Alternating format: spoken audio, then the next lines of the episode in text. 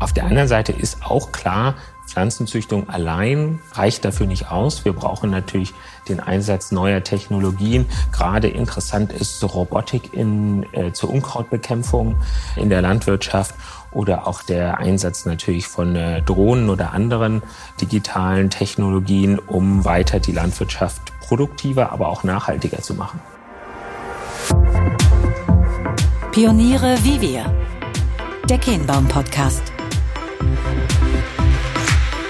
In Goethes Faust heißt es sinngemäß, im Anfang war die Tat. Bei unserem aktuellen Gesprächspartner darf man sagen, am Anfang war die Zuckerrübe. Und damit herzlich willkommen zur neuen Folge von Pioniere wie wir. In dieser Episode begrüßen wir Felix Büchting, CEO von KWS, der das familiengeprägte und auf die Produktion von Saatgut spezialisierte Unternehmen in der siebten Generation mit drei weiteren Vorstandskollegen führt. Felix nimmt uns in dieser Episode mit auf die spannenden und bisweilen ja in der Öffentlichkeit schon durchaus umstrittenen Felder der Saatgutproduktion, führt uns durch die verschiedenen Bereiche sowie die Historie des Unternehmens und erklärt, was den Unterschied zwischen Bio und Nicht-Bio beim Saatgut eigentlich ausmacht. Darüber hinaus erzählt er uns, welche Regularien die Saatgutproduktion maßgeblich beeinflussen und welche Innovationen im Bereich der Landwirtschaft zu erwarten sind. Lehnt euch zurück und genießt die Ausführungen eines progressiven Familienunternehmers. Los geht's. Herzlich willkommen zu unserer neuen Folge heute aus Einbeck. Lieber Felix, schön, dass wir beide sein dürfen. Schön, dass ihr da seid. Felix, wir ähm, gestalten den Podcast immer so, dass wir drei Teile versuchen abzudecken. Der wesentliche geht natürlich um dich als Person, aber ebenso sind wir daran interessiert, dein, euer Unternehmen kennenzulernen und gleichzeitig ein paar deiner Führungsprinzipien, die Art und Weise, wie ihr euch führt, wie ihr euch steuert, da tiefer einzutauchen, ähm, weil das ja auch unsere Arbeit an vielen Stellen betrifft. Und insofern ist es immer wieder spannend, ähm, direkt live zu hören, in welchem Credo du da und ihr da unterwegs seid. Zum Beginn möchten wir dich näher kennenlernen und ähm, haben dieses Format in den, in den vergangenen Folgen mal wieder eingeführt zu einem lockeren Start. Und da wir jetzt ja in Einbeck sind, ich sage das ja schon, knapp unter 20.000 Einwohner, hast ja. du mir eben schon gesagt. Muss die Frage aber trotzdem erlaubt sein. Warst du ja auch mal an anderen Standorten auf der Welt, Dorf oder Stadt? Wofür schlägt dein Herz? Ganz, ganz klar Dorf. Äh, das hängt natürlich damit zusammen, dass das Herz für die Landwirtschaft schlägt. Und Landwirtschaft äh, findet nur im ländlichen Raum statt. Und insofern ganz einfache Antwort. Und äh, wenn du dann das eine oder andere Meeting hast oder auch morgens, vielleicht auch abends, äh, wonach steht dir da der Sinn, Tee oder Kaffee? Ich bin Kaffee-Junkie, äh, ganz Wie klar. viele? oh, vier bis fünf pro Tag. Ah ja, sehr gut. Ähm, das fängt schon morgens an. Also den ersten Kaffee trinke ich zu Hause und dann äh, so im Laufe des Vormittags zwei, vielleicht auch drei, aber ab 15 Uhr keinen Kaffee mehr. Ah, okay, ja, ja, da kenne ich das Gefühl. Ja, auf vier, fünf sind es bestimmt. Aber ich trinke äh, auch abends immer noch mal Espresso. Das geht auch Ich kann trotzdem ins Bett. Und jetzt so ein bisschen gewichtiger vielleicht, werden wir später sicherlich noch mal aufnehmen bei der Frage Landwirtschaft ist ja in aller Munde an vielen Stellen, bewegt uns, bewegt die ganze Welt. Bio- oder konventionelle Landwirtschaft? Beides. In dem Sinne, dass aus meiner Sicht die konventionelle Landwirtschaft äh, perspektivisch nachhaltiger werden muss und das heißt, sie muss ökologischer werden. Ähm, muss sie dafür Bioland oder Naturland zertifiziert sein? Nein. Aber die beiden Welten bewegen sich aus meiner Wahrnehmung aufeinander zu und das auch notwendig, um, ja, wie ich gesagt habe, mittelfristig nachhaltig Landwirtschaft und Lebensmittel zu produzieren. Da können wir vielleicht auch noch mal einen guten Auftrag erfüllen, heute überhaupt darzulegen, was heißt Bio eigentlich tatsächlich ja. und wo ist auch tatsächlich Bio drin. Und bei der ein oder anderen Entscheidung, die du hier so triffst, im Laufe des Tages, privat, beruflich, persönlich, wonach handelst du? Bist du eher rational, also Logik oder nach Bauch? Ich bin ganz klar äh, rationaler Mensch, wahrscheinlich auch begründet durch meine naturwissenschaftliche Ausbildung, also eine starke Affinität zu ZDF, Zahlen, Daten, Fakten, aber nie gegen die Bauchentscheidung, sondern äh, das muss im Einklang sein. Aber ja, und wenn ihr entscheidet, wie ist die Entscheidungsfindung? Alleine oder im Team? Ganz klar im Team. Äh, KWS-Kultur zeichnet sich dadurch aus, dass wir eigentlich ein sehr konsensorientierter Laden sind.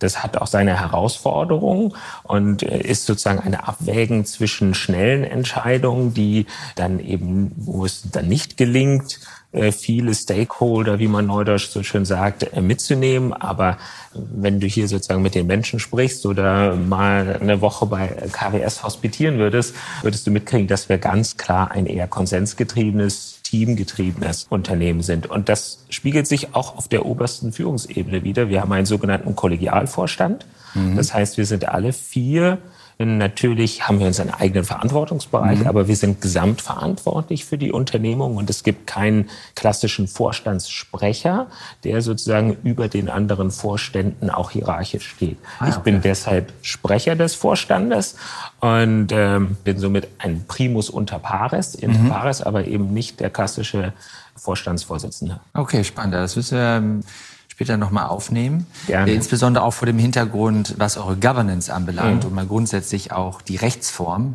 äh, die ihr für euch gewählt und weiterentwickelt habt. Aber bevor wir dazu kommen, ähm, abseits der Themen, die jetzt hier den Beruf ausmachen, die vielleicht auch an der einen oder anderen Stelle mal mit äh, etwas Stress verbunden sein mögen, Ausgleich suchen. Was machst du da? Klavier oder Gitarre? Wir hatten schon einen Gitarrenspieler neulich. ich spiele Klavier, äh, wobei ich äh, zugeben muss, dass ich das erst seit drei Jahren tue. Ich äh, habe vorher kein Instrument gespielt. Ich bin also sozusagen instrumentfrei aufgewachsen und irgendwann kam dann doch der Wunsch, das nochmal anzugehen. Und äh, wir sind vor gut drei Jahren nach Einbeck gezogen ähm, dann auch mit der Übernahme der Verantwortung im Vorstand und sind, auch das ist typisch, denke ich, Familienunternehmen in das Haus gezogen, was meine Urgroßeltern gebaut haben.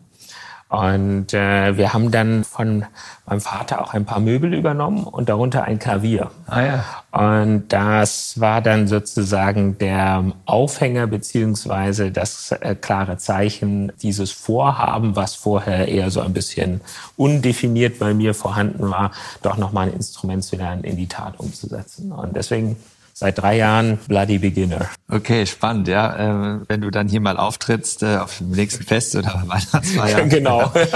werden wir die Ohren spitzen. Und ähm, die Abschlussfrage, weil wir auch der Kunst verbunden sind, interessiert uns das immer, falls du da interessiert bist. Ich sehe aber hinter dir ein, ein Kunstwerk, Malerei, moderne Kunst oder klassische Malerei. Wofür steckt dein Herz? Moderne Kunst, ganz klar. Auch das ist irgendwo, liegt vielleicht ein bisschen in der Familie bedingt.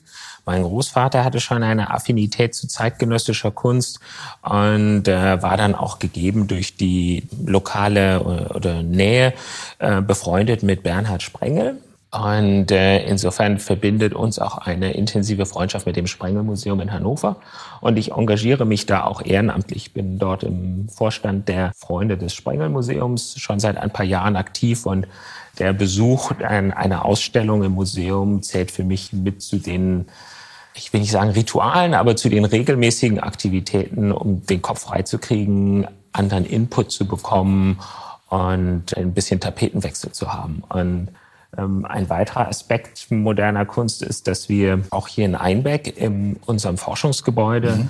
regelmäßig jungen regionalen Künstlern die Chance geben, ihre Werke auszustellen weil wir überzeugt sind und auch ich überzeugt bin, dass die Auseinandersetzung mit Kunst die Möglichkeit bietet, eine Perspektivwechsel vorzunehmen. Und das ist gerade in der Wissenschaft äh, ja extrem wichtig, immer wieder von einem neuen Blickwinkel drauf zu gucken und äh, somit ja Kreativität irgendwo zu befördern. Denn Kunst und Wissenschaft brauchen beide Freiheit und Kreativität, um entsprechend sozusagen ähm, erfolgreich zu sein. Das ist spannend. Das nehmen wir später auch nochmal auf, wenn wir über Unternehmen sprechen, die DNA, was euch ausmacht, auch stark gerade Innovationsstärke, wo die entsteht, wie die entsteht und wie die Rahmenbedingungen dafür setzt. Aber bevor wir dazu kommen, da ist es angeschnitten und gleichzeitig würde mich aber noch mal tiefer interessieren, dein Werdegang. Du hast gesagt, 2019 bist du als Vorstandsmitglied bei der KWSAT Damals noch SE oder schon? Ja, damals noch SE. Das, da müssen wir auch noch mal drauf eingehen. Ja, und äh, aber noch noch viel spannender ist ja, du hast zu zum Jahreswechsel mit dem Jahreswechsel auf 23 mhm. dann die Rolle des Sprechers übernommen, hast du gerade auch gesagt, und damit aber auch die Rolle deines Vaters mit übernommen in der Funktion. Äh, wie waren die vergangenen Jahre so für dich, aber vor allen Dingen auch jetzt die ersten Monate? Die ersten Monate jetzt waren natürlich sehr spannend und äh, ist natürlich schon eine besondere auch Verpflichtung in gewisser Weise, aber auch äh, Chance als, als siebte Generation in operativer Verantwortung steht die Familie wieder ganz vorne. Wir haben in den Jahren davor hatten wir sogenanntes Fremdmanagement, würde man objektiv sagen, in dem Sinne, dass mein Vater eben im Aufsichtsrat war und den Aufsichtsratsvorsitz bekleidet hat, aber unser Vorstand eben im Vorstand kein Familienmitglied aktiv mhm. war. Mhm. Mein Vater hat das ja insgesamt 47 Jahre Vorstand und Aufsichtsrat gemacht und damit natürlich die Unternehmung sehr geprägt. Und äh, da gilt es natürlich auch dann ein bisschen neue Akzente zu setzen und äh, vielleicht etwas Richtung Evolution statt Revolution zu gehen. Ich denke, KWS steht heute gut da. Es gibt also keinen Grund, jetzt alles anders zu machen, aber vielleicht ein bisschen anders als die Vorgängergeneration. Es gibt einen Podcast von euch äh, für alle Zuhörenden, der Podcast heißt World of Farming, richtig? Ja. Und in einer der vorherigen Folgen ist es, glaube ich, so auch ja genau um die um die Jahreswende. Da habt ihr ein gemeinsames Gespräch aufgenommen, wo man auch den tatsächlich den Kamin im Hintergrund, wie sagt man eigentlich, rauschen hört und ähm, ihr das so ein bisschen miteinander beleuchtet, wo ihr herkommt, wo ihr mhm. hin wollt. Äh, und das ist ja auch ein Spruch: Zukunft mit Herkunft oder auch vielleicht keine Zukunft ohne Herkunft.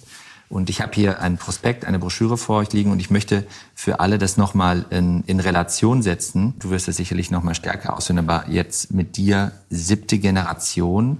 Euer Ursprung geht zurück auf 1856. Ihr habt heute um die 5000 Mitarbeitenden weltweit und ihr seid ja ein weiterhin wachsendes, ein florierendes, ein starkes Unternehmen. Und das ist nochmal ganz spannend auch zu erfahren von dir mit deinem Werdegang. Das ist etwas, was ihr beiden auch in dem Gespräch ausführt, dein Vater und du, dass ihr sagt, für euch als Unternehmen ist es eben auch sehr wichtig, für alle handelnden Akteure, dass man nicht nur eine Begeisterung, sondern auch eine Sachkunde mitbringt für das, was ihr hier macht. Worauf hast du dich konzentriert, auch in deiner Ausbildung, bevor du dann hier eingestiegen bist? Weil das häufig eine Frage natürlich in so einem Familienunternehmenskontext ist. Mit welcher Rolle kann ich anfangen? Was bringe ich mit? Habe ich externe Erfahrungen gesammelt? Ja, nein. Wie hast du den Weg für dich gewählt? Also ich habe, als ich in, in der Schule war und aufs Abitur zusteuerte, noch keine Begeisterung für Pflanzenzüchtung verspürt, sondern hatte ganz andere Interessen. Ich hatte so die Vorstellung, für äh, Architektur zu studieren. Ich habe gern gezeichnet. Ähm, ich fand Architektur spannend. Und damals gab es für Architektur ein Numerus Clausus und damit war gesetzt das Ziel fürs Abitur. Das habe ich dann auch so geschafft. Und dann habe ich mich entschieden, Zivildienst zu machen. Damals war Zivildienst noch 15 Monate. Und das hieß, ich äh, konnte also nicht äh, ein Jahr später schon zum Wintersemester mit Architektur mhm. beginnen. Und es war genau dieses dieses Jahr des Zivildienstes, in welchem sowohl KWS als auch die damals die Firma Agrevo, Zusammenschluss von Höchst und Schering in der Agrarsparte, heute aufgegangen in Bayer Crop Science, Freisetzungsversuche machte mit gentechnisch verändertem Mais. Und das ging natürlich durch die Presse. Und das hat eben zu sehr kontroversen äh, Debatten geführt. Und da habe ich gemerkt, das fand ich total spannend. Und dann hat äh, sozusagen die Familie dieses Interesse etwas befeuert. Und dann hatte ich ja noch Zeit nach dem Zivildienst vor dem Beginn des Wintersemesters, äh, dass ich gesagt habe, ach, das interessiert mich so sehr, ich mache da mal ein Praktikum. Ich will das mal sozusagen gucken, ob mich das wirklich reizt. Und habe dann bei einer Tochtergesellschaft der KWS ein äh, Praktikum in der Züchtung gemacht. Und ich war Feuer und Flamme. Und äh, habe dann gesagt, okay, Architektur, nein, das kann Hobby bleiben. Und äh, mir dann die Agraruniversitäten in Deutschland angeguckt, mich letztendlich für Hohenheim, Stuttgart-Hohenheim entschieden und da dann mit dem Studium der Agrarbiologie. Ist das so eine Institution? Für, ja, ja. Das okay. ist, äh, also das ist sozusagen in Deutschland ist das aus pflanzenzüchterischer Sicht die, okay. die beste Adresse. Ja, ja. Hab dann dort angefangen, äh, Agrarbiologie zu studieren, äh, das drei Jahre lang gemacht und dann aber gesagt, okay, äh, ich möchte nicht auch mein Diplom in Hohenheim machen, das ist mir zu langweilig, ich will noch eine andere Uni sehen. Ich wollte die Welt sehen und dann habe ich mich entschieden, äh, ich gehe in die USA und mache einen Master of Science und hatte auch einen guten Professor in Hohenheim, der äh, mir da ein bisschen da die Wege aufgezeigt hat als Mentor. Und letztendlich bin ich dann an die Oregon State University gegangen, also ganz an die Westküste der USA und äh, dort weiter im Bereich Molekularbiologie und Pflanzenzüchtung meinen Master gemacht. Und dann hat es mir dort so gut gefallen. Ich hatte ein super spannendes Projekt tollen Professor. Oregon war ist eine tolle Landschaft, also tolles Bundesland oder mhm, Bundesstaat. Mhm. Äh, Corvallis ist es kleine Universitätsstadt, 50.000 Einwohner, 15.000 Studenten, also mords was los. Und als dann äh, mein Professor Steve mich gefragt hat, ob ich mir nicht vorstellen könnte, auch bei ihm zu promovieren, war das keine schwere Entscheidung. Und dann sind aus zwei Jahren USA fünf geworden. Und danach dann aber klar die Entscheidung, okay, ähm, ich habe jetzt sozusagen das fachlich äh, studiert und dann war der nächste Schritt zur KWS zu gehen. In welchem Jahr sind wir jetzt? Wir sind im Jahr 2005. Okay. Und damals aber schon ganz klar nur für ein Trainee-Programm. Also mhm. nur begrenzt, nicht als sozusagen direkt in der Unternehmung zu arbeiten, weil wir parallel dazu eine Familienverfassung erarbeitet haben. Mhm. Und in der Familienverfassung ganz klar uns als Familie die Regeln gegeben haben, Praktikum, äh, Trainee-Programm oder wie auch immer, äh, gerne in der Unternehmung.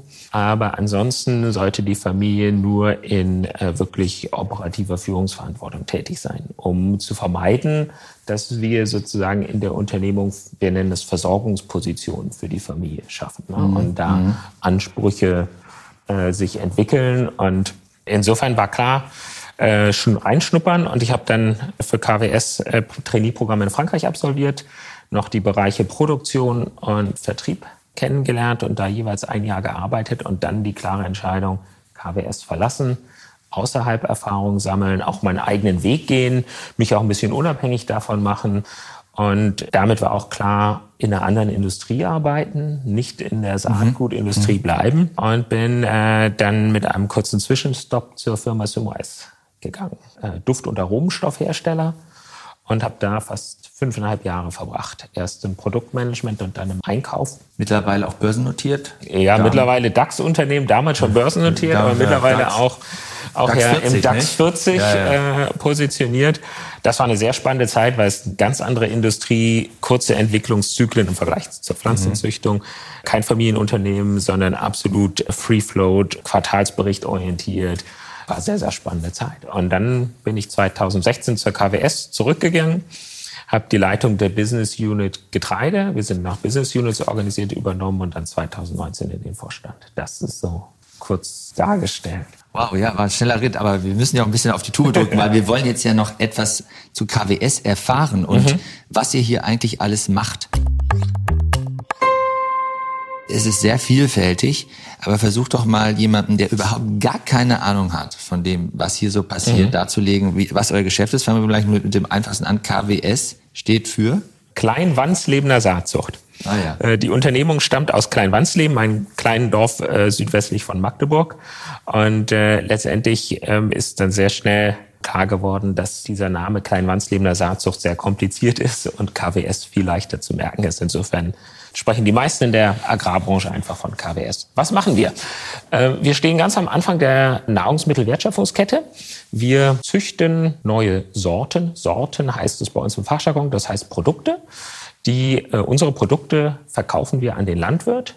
Der nimmt das Produkt und bringt es auf seiner Fläche aus. Fachjargon, er drillt sozusagen das Saatgut. Ähm, es wächst dann, er erntet dann die Ernte und verkauft das dann in der Regel entweder im Fall der Zuckerrübe an die Zuckerfabrik oder im Fall von Getreide, sagen wir Weizen, an die Beiwas oder Reifeisens dieser Welt, die es mhm. dann an die Mühle verkaufen und letztendlich der Weizen dann irgendwann äh, als Weißbrot bei Edeka oder Rewe im Regal liegt. Das heißt, wir arbeiten mit Pflanzen, nur mit Pflanzen. Wir machen keine Chemie.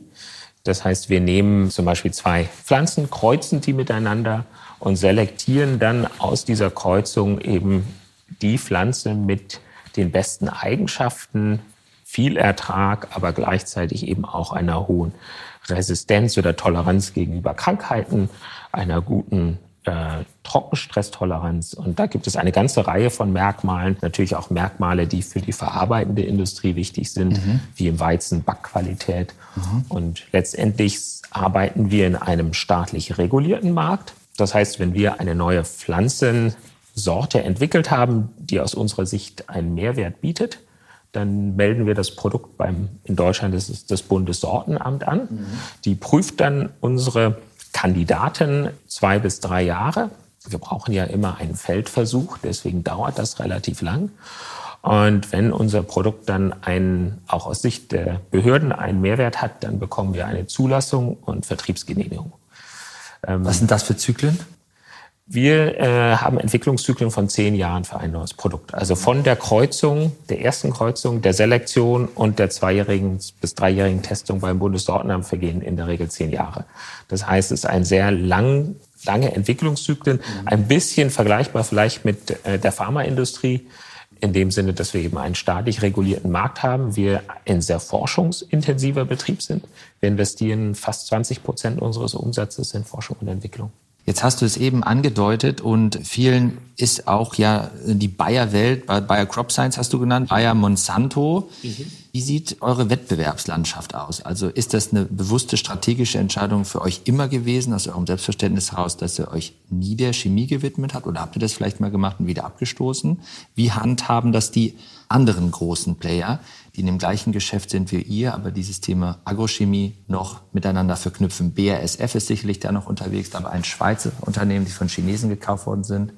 Genau. Vier, vier große, meine ich. Genau. Es also. gibt, es gibt die sozusagen die vier großen multinationalen.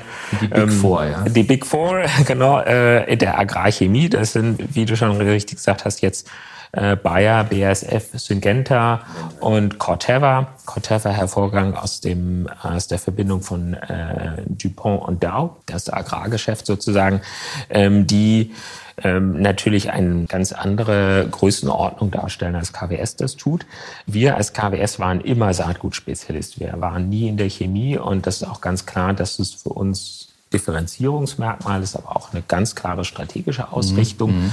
Unsere Expertise liegt in der Biologie und in der Pflanzenzüchtung. Wir sind mit diesen großen Firmen teilweise im Wettbewerb. Das kommt ein bisschen auf die Kulturarten und das Portfolio an. Mhm. Also im Mais, das ist eine globale Kulturart, da sind wir äh, tatsächlich mit äh, den Bayers und Syngentas im direkten Wettbewerb und äh, müssen uns dem stellen. Und dann gibt es andere Kulturarten, die sind aus deren Sicht zu klein, die Märkte zu klein oder zu mhm. regional wie zum Beispiel Zuckerrübe oder auch Roggen. Da haben wir dann ein Wettbewerbsumfeld, das äh, nicht so bekannt ist, weil es doch auch in Deutschland und Europa noch eine ganze Menge an kleinerer mittelständischer Züchtungsunternehmen gibt, die auch ganz überwiegend nur Pflanzenzüchtung machen, keine Chemie. Und zum Beispiel im Weizen, in der Gerste oder auch im Roggen sind es dann eben solche Firmen, mit denen wir im Wettbewerb stehen. Das vielleicht dazu. Die Saatgutindustrie insgesamt äh, auf der Welt. Ich meine, alle wissen, die Weltbevölkerung wächst, die Flächen werden im Zweifel abnehmen. Nach wie vor ist ja auch viel bebaubare Fläche wird jetzt nicht für die ähm, Ernährung von Menschen, sondern gerade auch für, für Tiernahrung verwendet. Äh, wie, wie ist da so die Entwicklung und welchen Beitrag wollt ihr leisten, könnt, könnt ihr tatsächlich ähm, auch realisieren? Ich habe verstanden, ihr arbeitet ganz eng natürlich, Landwirte, Landwirte, das sind eure Kunden, mhm. mit denen arbeitet ihr Hand in Hand. Äh, was, äh, wie schätzt du das ein, wie sich das so entwickelt angesichts der Tatsache, dass wir irgendwann wahrscheinlich 10 Milliarden Menschen auf dem Globus haben werden? Das erstmal ist das für uns als Pflanzenzüchtung, und da denke ich, kann ich für die ganze Branche sprechen, eine Chance und Herausforderung. Also wenn wir es, wie du sehr richtig sagst, die Produktionsfläche ist begrenzt, wird eher abnehmen. Das heißt, wir müssen pro Fläche mehr produzieren. Da gibt es nur begrenzte Faktoren, mit denen ich die Produktivität pro Fläche steigern kann. Mhm. Bei der Düngung und beim Pflanzenschutz sind wir zumindest in der intensiven konventionellen Landwirtschaft da schon ziemlich am Limit. Und dann ist die Frage, womit kann ich noch mehr Produktivität erzielen? Und das ist über die Genetik, über die Pflanzensorte, über unser Produkt. Wir schaffen es in der Regel pro Jahr ein bis 1,2 Prozent Ertragsfortschritt pro Jahr zu mhm. generieren mhm. über die Auslese neuer Pflanzen, neuer Sorten, die eben etwas mehr Ertrags, etwas ertragsfähiger sind. Und damit haben wir einen ganz entscheidenden Hebel natürlich, was die Produktivität angeht. Und auf der anderen Seite ist auch klar, Pflanzenzüchtung allein reicht dafür nicht aus. Wir brauchen natürlich den Einsatz neuer Technologien. Gerade interessant ist Robotik in, äh, zur Unkrautbekämpfung in der Landwirtschaft oder auch der Einsatz natürlich von äh, Drohnen oder anderen digitalen Technologien, um weiter die Landwirtschaft produktiver, aber auch nachhaltiger zu machen. In Europa haben wir ja die Ziele des Green Deal und der Farm-to-Fork-Strategie, die ganz klar sagen, bis 2030 50 Prozent weniger Pflanzenschutz. Und auf der anderen Seite sind wir natürlich angehalten, die Produktivität pro Fläche hochzuhalten, einfach um die Weltbevölkerung ausreichend ernähren zu können. Insofern ein sehr spannender Kontext und ähm, eine Riesenchance für die Pflanzenzüchtung, aber auch natürlich eine, ja, wie soll man sagen, Verpflichtung, hier weiter Ertragsfortschritt zu liefern. Und wir sehen auch, dass das ein eine Herausforderung ist, die vielen Menschen einen gewisse Purpose gibt. Also die sagen, okay, damit kann ich mich identifizieren, einen Beitrag zu leisten zur Ernährung, zur sozusagen Produktivitätssteigerung.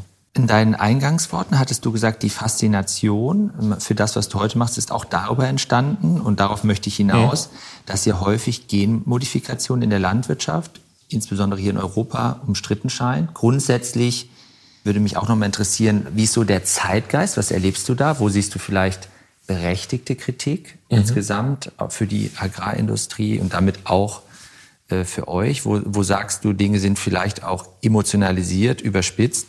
Was mich am stärksten interessiert, ist aber jetzt auch im Vergleich zu vielen anderen Industrien und Wirtschaftszweigen, wo wir ja aus Europa heraus vielleicht mit dem Herz am rechten Fleck Überlegungen machen, aber in einem globalen Wettbewerb uns mhm. bewegen Schränken wir uns teilweise durch Regulatorik ein? Oder hast du das Gefühl, hier ist erkannt, welchen Stellenwert es nicht nur in der Eigenversorgung, sondern auch im globalen Wettbewerb für euch als Unternehmen, aber für die Industrie insgesamt ähm, relevant ist? Viele Fragen auf einmal, aber das Thema ist natürlich absolut entscheidend. Ähm, absolut. Wie viel Zeit haben wir?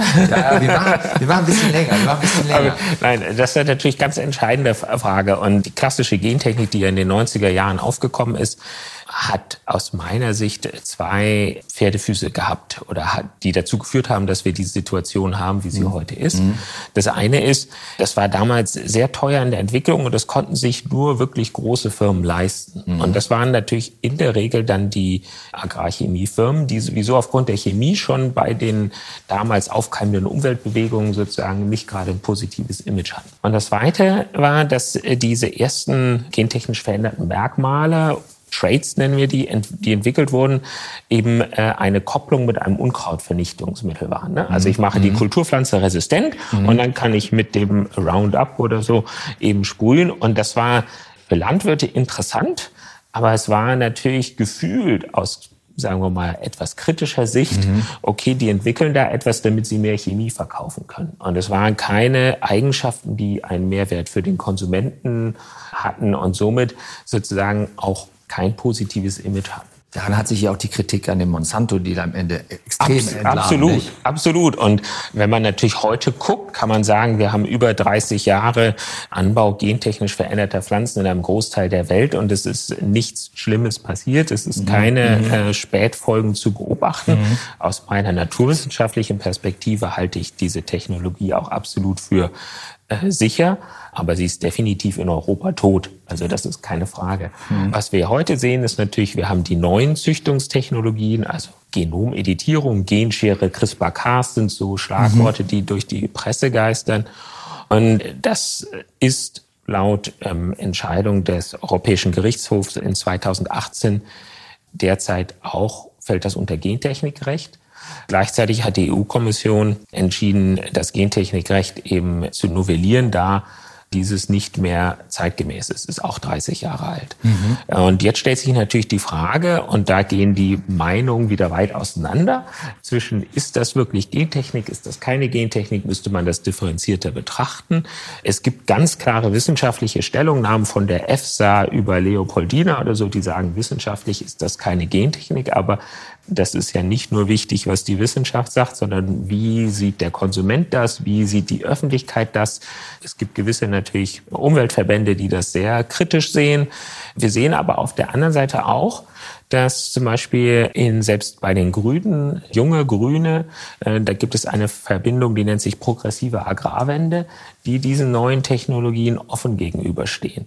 Und aus meiner Sicht ist ganz klar zu sagen, das ist ein Werkzeug von vielen. Also die Genomeditierung wird nicht alle Probleme, die wir in der Landwirtschaft mhm. haben, lösen. Und da sollten wir auch keine Versprechungen machen, dass das der Fall ist. Auf der anderen Seite ist es unheimlich präzise, unheimlich schnell im Vergleich zu unseren langen Entwicklungszyklen. Wir können ungefähr zwei bis drei Jahre Zeit einsparen, mhm, mhm, sodass aus meiner Sicht da sehr viel Potenzial liegt. Aber letztendlich ist es eine gesellschaftliche Konsensfrage, wie die EU dann diese neue Technologie bewertet und äh, sozusagen die EU-Mitgliedstaaten sich dazu positionieren. Welche Rolle spielt das Thema Ökosaatgut in dem Kontext äh, und damit auch nochmal die Eingangsfrage, vielleicht von dir profund beantwortet was ist denn als Bio und was ist nicht Bio, auch aus einer Verbrauchersicht. Also worauf kann ich mich da eigentlich stützen? Was gibt's da für Siegel, Embleme? Werde ich getäuscht? also Wie funktioniert das alles? letztendlich funktioniert das natürlich durch Richtlinien und rechtlichen Rahmen. Es gibt die EU-Bio-Verordnung, da ist klar geregelt, was Bio ist und was nicht. Dann gibt es natürlich die Verbände, äh, Naturland, Demeter, Bioland, die über die Regelungen in der EU-Bio-Verordnung hinausgehen, sozusagen etwas strikter sind in unterschiedlichem Maß. Und letztendlich definieren diese Regelungen dann klar, was ist Demeter Bio, was ist Naturland Bio. Mhm. Wir machen auch Ökozüchtung. Wir sind ein großer Anbieter von Ökosaatgut in Deutschland.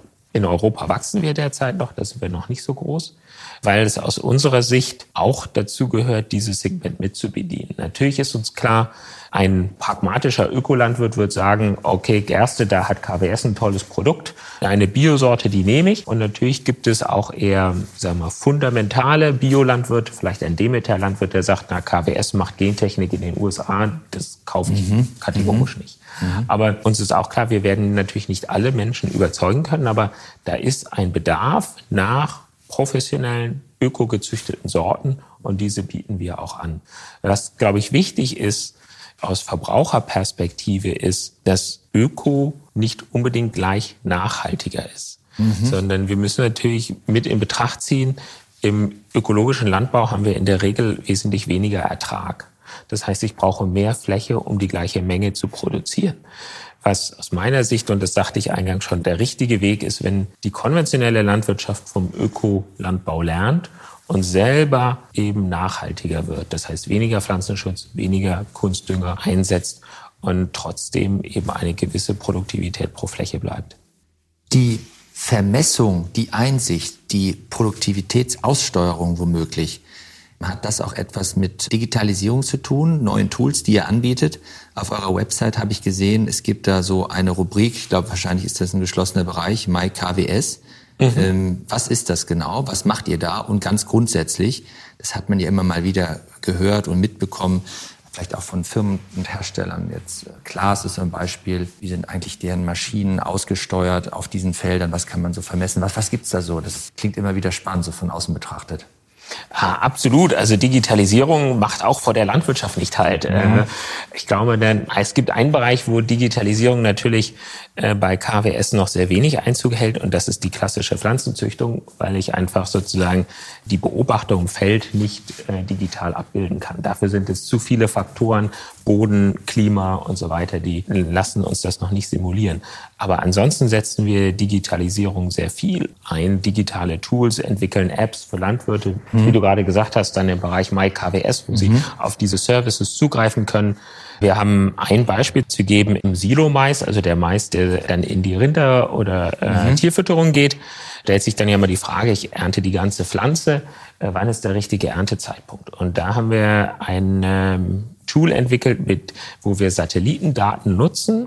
Wir kennen unsere Produkte sehr gut und über die äh, Satellitendaten dann dem Landwirt sagen können, wann sein äh, Silo-Mais den hm. besten hm. Erntezeitpunkt hat.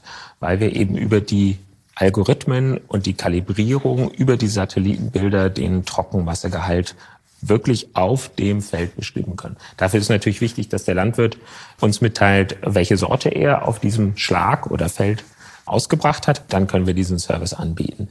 Wo wir auch sehr viel natürlich mit äh, digitalen Tools arbeiten, ich erwähnte Drohnen schon vorhin, ist, dass wir natürlich mit diesen Kameras die Möglichkeit haben, viel häufiger Bestände im Feld äh, zu gucken. Und es ist eine enorme Arbeitserleichterung, wenn nicht eine Person physisch durch das Feld gehen muss und zählen muss, wie viele Pflanzen in der Reihe stehen, sondern ich kann das im Drohnenüberflug machen. Oder auch die Möglichkeit natürlich mit mit der Drohne Merkmale zu erfassen, die fürs menschliche Auge nicht sichtbar sind. Also zum Beispiel, wie, wie, ist, äh, wie warm oder kalt ist ein Blatt. Das gibt darüber Rückschlüsse, wie gut kommt die Pflanze mit Hitze- oder Wärmebedingungen zurecht. Mhm, mhm, ähm, und da, das sind sehr spannende Entwicklungen.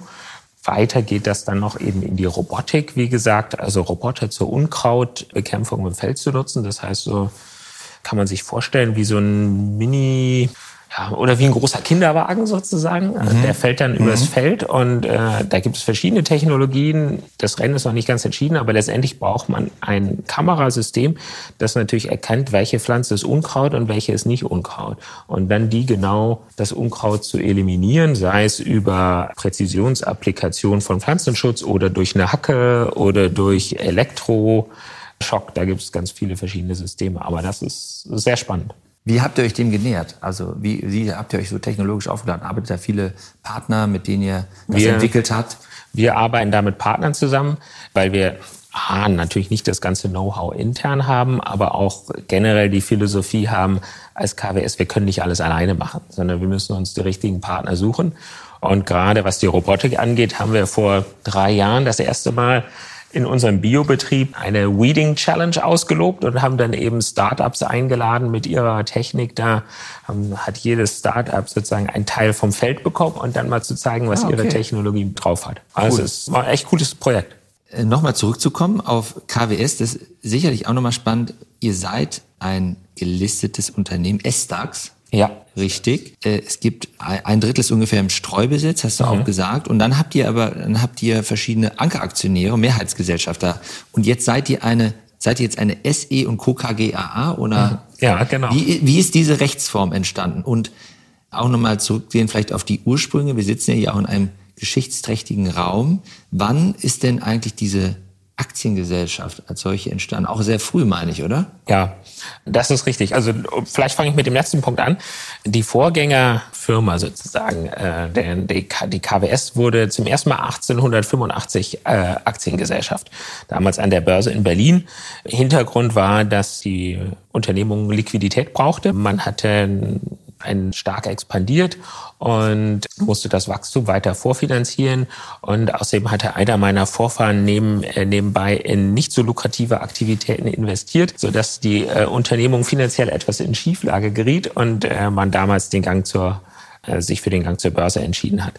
Letztendlich hat diese Unternehmung dann äh, ja 45 aufgehört zu existieren mhm, mhm, äh, durch das Ende des Zweiten Weltkriegs, dann die Übersiedlung von Kleinwandsleben nach Einbeck mhm. und ist dann hier wieder neu gegründet worden. Brauchen dann aber natürlich hatte die Familie auch nicht genug Geld, um den Neuaufbau alleine zu finanzieren. Deswegen dann wieder der Gang an die Börse. Mhm. Und bis 1999 war der Name der KWS äh, historisch gewachsen Kleinwandslebener Saatzucht, vormals Rabetke und Giesecke unheimlich kompliziert, äh, kaum zu merken und für ausländische Zungen schon gar nicht auszusprechen. 99 dann kam die Umfirmierung in die KWS Saat AG. Mhm. Und in den 2000er Jahren ist KWS sehr stark im Aus in Europa gewachsen und der Ant, der die Relevanz des Inlandsumsatzes fiel immer mehr zurück, so dass wir uns dann entschieden haben, das war, ich glaube, 2007 in eine Societas Europäis uns umzufirmieren, in eine KW, die KWS Saat SE, damit dann auch eine europäische Mitbestimmung mhm. äh, zu haben, ein sogenanntes European Employment Committee.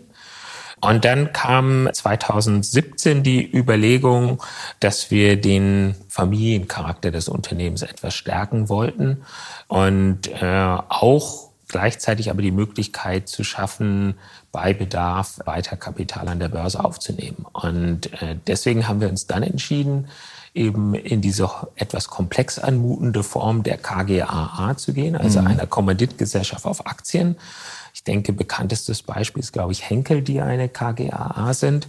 Und ähm, somit zu entkoppeln etwas die äh, Mehrheit der Familienaktionäre in der KGAA und in dem äh, im Komplementär.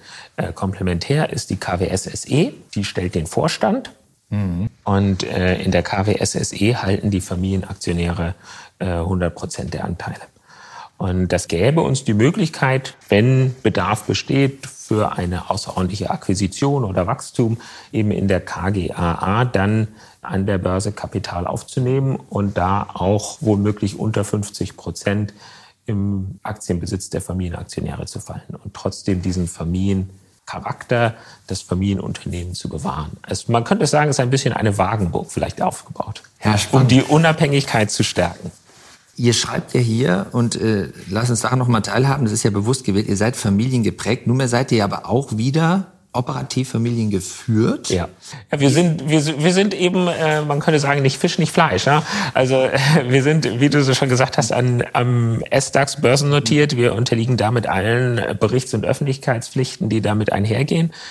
Wir sind kein hundertprozentiges Familienunternehmen, sondern die Familien halten 54 Prozent der, der Anteile. Und wir hatten eben mhm. in den letzten Jahren auch kein Familienmitglied in operativer Verantwortung. Deswegen haben wir uns damals für dieses Wort Familien geprägt entschieden, weil wir praktisch die Charakteristika eines Familienunternehmens haben, aber eben nicht in aller sozusagen in allen Aspekten das ist jetzt sozusagen mit meinem, mein, meiner Übernahme des Sprecher des Vorstandes natürlich stärker wieder diese Familienprägung, familienunternehmerische Konstellation. Aber das ist, hat uns dazu verleitet, auch das Wort Familien geführt, sozusagen geprägt mit aufzunehmen.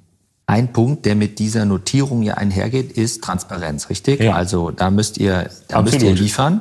Aber ich verstehe, das ist sowieso Jedes eine, Quartal. Eine, eurer, eine eurer Werte. Das heißt, es ist Teil quasi in Anführungsstrichen Deals. Mhm. Es hindert euch aber auch nicht in der Langfristigkeit eurer Entscheidung, wie ihr hier operiert, weil dieser grundsätzliche Charakter ever since vorhanden ist. Kann man das so zusammenfassen? Das, kann, das ist sehr gut beschrieben und das ist eben diese, diese Stärke oder sagen wir Basis dass die Familie maßgeblichen Einfluss hat. Zusammen auch mit dem Ankeraktionär sind es 75 Prozent des Aktionariats, die eben klar diesen Weitblick haben, denen klar ist, dass Pflanzenzüchtung ein langfristiges Geschäft ist und dass wir uns nicht an Quartalsergebnissen orientieren.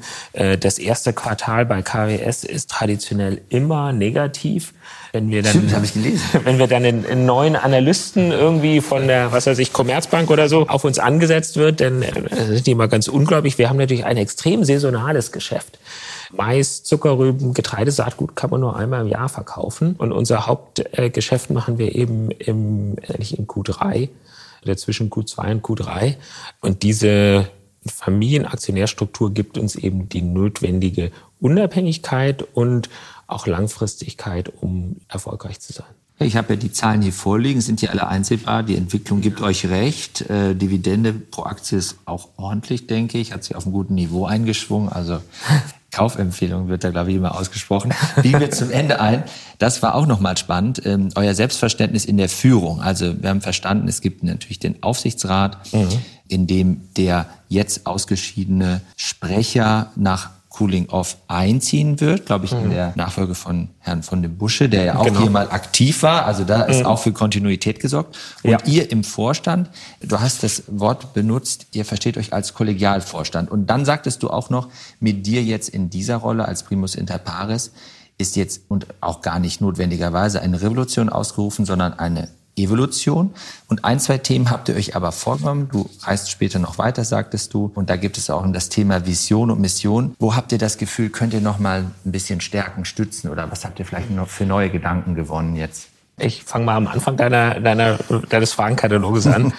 Führungsverhalten, Selbstverständnis bei KWS hat im ersten Schritt mein Vater auch sehr maßgeblich mitgeprägt. Wir hatten hier am Standort in unserem Firmensitz Ende der 60er Jahre ein Hochhaus gebaut, also Vereinberg ein Hochhaus, sieben Stockwerke. Äh, ganz oben war das Vorstandscasino, dann kam Vorstand, dann kam äh, Bereichsleiter und so weiter. Also klassische Hierarchie. Wie du gesehen hast, das Gebäude existiert nicht mehr. Es war dann eine ganz bewusste Entscheidung, als das Gebäude sanierungsbedürftig war, dass das nicht mehr unserem Verständnis von, mhm. von Führung und äh, sozusagen dieser starken hierarchischen Ausgestaltung besteht, sondern wir sind heute sitzt der Vorstand da drüben in dem zweigeschossigen Gebäude und nicht alleine im zweiten Geschoss, sondern mit anderen Abteilungen zusammen, einfach weil Hierarchien nicht mehr die Rolle spielen, wie sie das früher waren, sondern wir sind eben das hatten wir anfangs auch gesagt, Entscheidungen werden viel im Team getroffen. Ja. Wir wollen transparent sein über das, das, was wir machen, verlässlich natürlich mit dem, was wir, was wir tun. Und so verstehen wir uns als Teil der Unternehmung. Natürlich haben wir als Vorstand eine gewisse besondere Verantwortung. Das ist nun mal einfach governance-technisch mhm. gegeben. Aber sozusagen da nicht äh, in alten Hierarchien zu denken. Was jetzt, um den Bogen zu spannen, mhm. sozusagen die Zukunft angeht, Vision der KWS, Seeding the Future for Generations. Seeding, klar, das ist unser Saatgut äh, und eben die Zukunft zu säen. Das heißt, nach vorne zu gucken, da wieder den Weitblick zu haben und dann über Generationen. Und das heißt nicht nur seit Generationen, mhm. jetzt sieben Generationen, sondern natürlich auch für die kommenden Generationen auch äh, unserer Kunden. Denn ganz viele unserer Kunden, der Landwirte, sind ja auch Familienbetriebe. Also auch da steht immer im Vordergrund, die Landwirt über Generationen hinweg ein verlässlicher Partner zu sein, mhm. ihn zu begleiten, den Hof zu begleiten und äh, nicht nur heute ein gutes Geschäft mit dem Landwirt zu machen, sondern eben als verlässlicher Partner auch in der nächsten Generation da zu sein. Und das Ganze haben wir dann versucht, noch etwas mehr Ausdruck zu verleihen in unserer Mission, indem wir gesagt haben, uh, our passion for plants sustains farming, food and planet. Und wir haben es auch bewusst nicht ins Deutsche übersetzt, da wir gesagt haben, wir sind eine internationale Unternehmung. Das gibt es nur auf Englisch. Und wichtig, ganz wichtig war uns zu sagen, das ist unsere Passion, das, was wir tun. Und dann, für wen tun wir das? Und das ist natürlich einmal Farming, der Landwirt, unser direkter Kunde. Aber der produziert natürlich Lebensmittel oder Grundlagen für Lebensmittel, also auch äh, Food. Und wir sind Teil, wie ich am Anfang schon sagte, der der landwirtschaftlichen äh, Wertschöpfungskette, der Nahrungsmittelproduktion und wollen da auch künftig, sind wir überzeugt, mit den Eigenschaften unserer Pflanzen können wir noch mehr auch sozusagen im Bereich der Nahrungsmittelproduktion Einfluss nehmen. Und Planet nicht im Sinne, dass wir einen planetaren Anspruch haben, sondern im Sinne von Umwelt. Weil natürlich Landwirtschaft ein ganz eklatanten Einfluss auf die Umwelt hat. Landwirtschaft ist einer der großen Bereiche auch der Klimagasemittenten und da müssen wir zu einer nachhaltigeren Landwirtschaft kommen. Und das Ganze findet sich dann in Sustains. Das hat den schönen Nebeneffekt, wir vermeiden Worte wie Sustainability können aber trotzdem sagen, dass wir dazu einen Beitrag leisten. Wow, ja, Felix, das war unglaublich spannend. Ganz herzlichen Dank. Und ich glaube, das waren die perfekten Abschlussworte innerlicher Natur. Denn die allerletzte Frage, die kommt ja auch noch.